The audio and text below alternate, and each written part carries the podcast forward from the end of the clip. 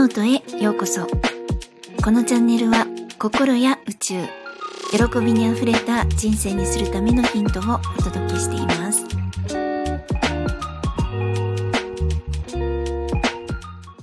皆さんいかがお過ごしですか？ゆみです、えー、本日は優しい世界を自分で作ることについてお伝えしたいと思います、えー、もうすでに優しくって幸せな世界で生活していらっしゃる方もとても多いと思います。辛いことがあっても大丈夫って自分に声をかけることができてまた明日から頑張ろうって思えるっていう。そうやってこう自分のマインドが整っていらっしゃる方ってたくさんいるのではないでしょないでしょうか。なんかちょっと羨ましいなって思います。えー、でもですね何かちょっと辛いことがあったりとか人間関係でギクシャクしたり、会社でミスをしたり、まあ、なんだかちょっと落ち込んだりした時に、まあ、どんなにいろいろこう心理学とか宇宙の法則とか学んだり、まあ、取り入れてみたりしても、やっぱり自分はダメだなとか、もう無理なんじゃないっていう、こう深い深いプールのですね、まあ、ずっとずっと一番底の方までまあ、ゆらゆらとこう沈んでいってしまうっていうそんな自分を感じる方もきっと負けじと多いと思うんですね。で私はこれを何度も何度もそしてずっと繰り返してきたんです。できっと他の人からは分かりません。多分そう見えないです。私って多分。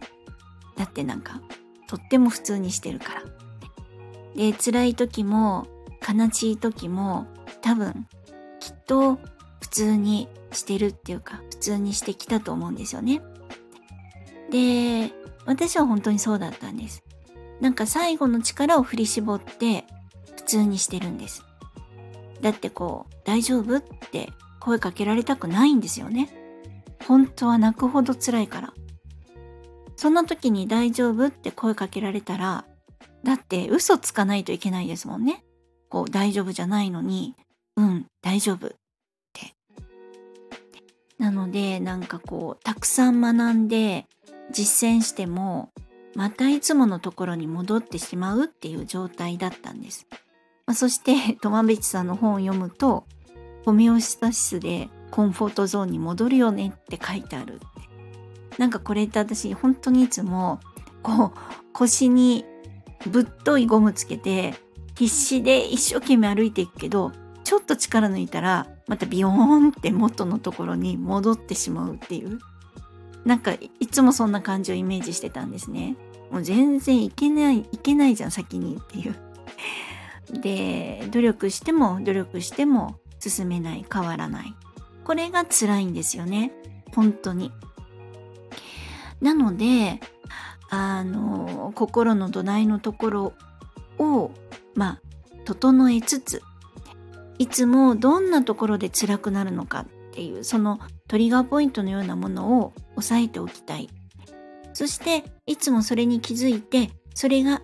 あってもその辛いところがあっても先に進めるようにしたい。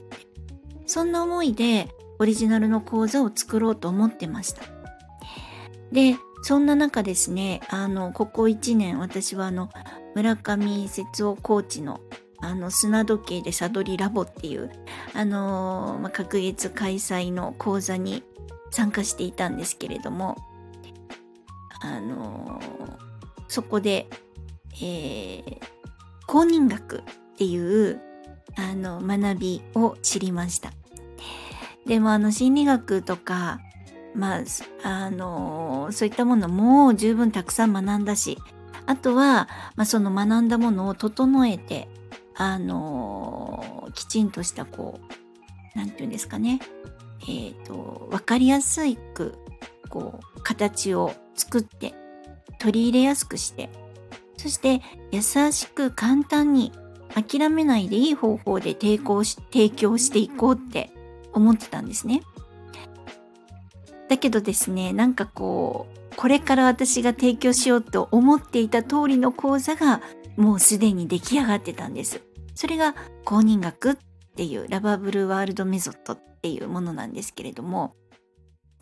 あの本当に私が自分でまた講座をこれから整えていく時に、まあ、とっても役に立ちそうだからと思って、まあ、受講の申し込みをしてですね、えー、届いたテキストを開いてもびっくりしたんですね。なんかこう私が描いていたその講座の内容にさらに愛を100倍にしたようなことが記してあったんです。なんかああもう世の中の全員がこの講座を知っていくことで自分に取り入れていくことで世界は本当に優しくなるなって真面目に思ったんですね。なんか自分のことを何も否定しない。自分のことを何もなくさなくていい。なかったことにしなくていい。どこも嫌わなくていいっていう。それらも全部含めて自分を信頼して自分を大切にして自分を愛していくっていう何かをなくそうとしたり何かを取り除こうとしたりすると多分それ自体がですね自分を否定することにもつながってくると思うんですよね。で悪かった要素とか思い出したくない要素消したい過去それらをなかったことにして、まあ、否定して取り除いて隠して生きようとするってそれはあの自分そのものを愛するっていうことにはつながらないなって思ったんですね。だってそれがなかったら OK だよってそれがなかったら幸せになれるよってそんな条件付きのものなんて本当の愛でも本当の幸せでもないと思うんですよね。でそれが書かれてたんです。なんかもうまるっと全部全て包括して自分を認める。大変だった今までの人生を抱えている自分の背中にそっと手を置いて一緒に歩いていく。で今まで大変だったこれまでのあなた。そのあなたの生涯の相棒。それが今のあなたなんです。で、あなたの本当に大切な人、まあ、家族とかパートナーとか友人とかですね。その彼らが落ち込んでたりもう辛いんだよねって思ってる時きっとあなたは寄り添うと思うんですよね。たくさん大丈夫だって声をかけてあげると思うんです。もし声をかけられ、あげられないくらい、あの、憔悴しきっちゃってる時でも大丈夫だよっていうエネルギーできっと寄り添うと思うんですよね。で、こうやって話して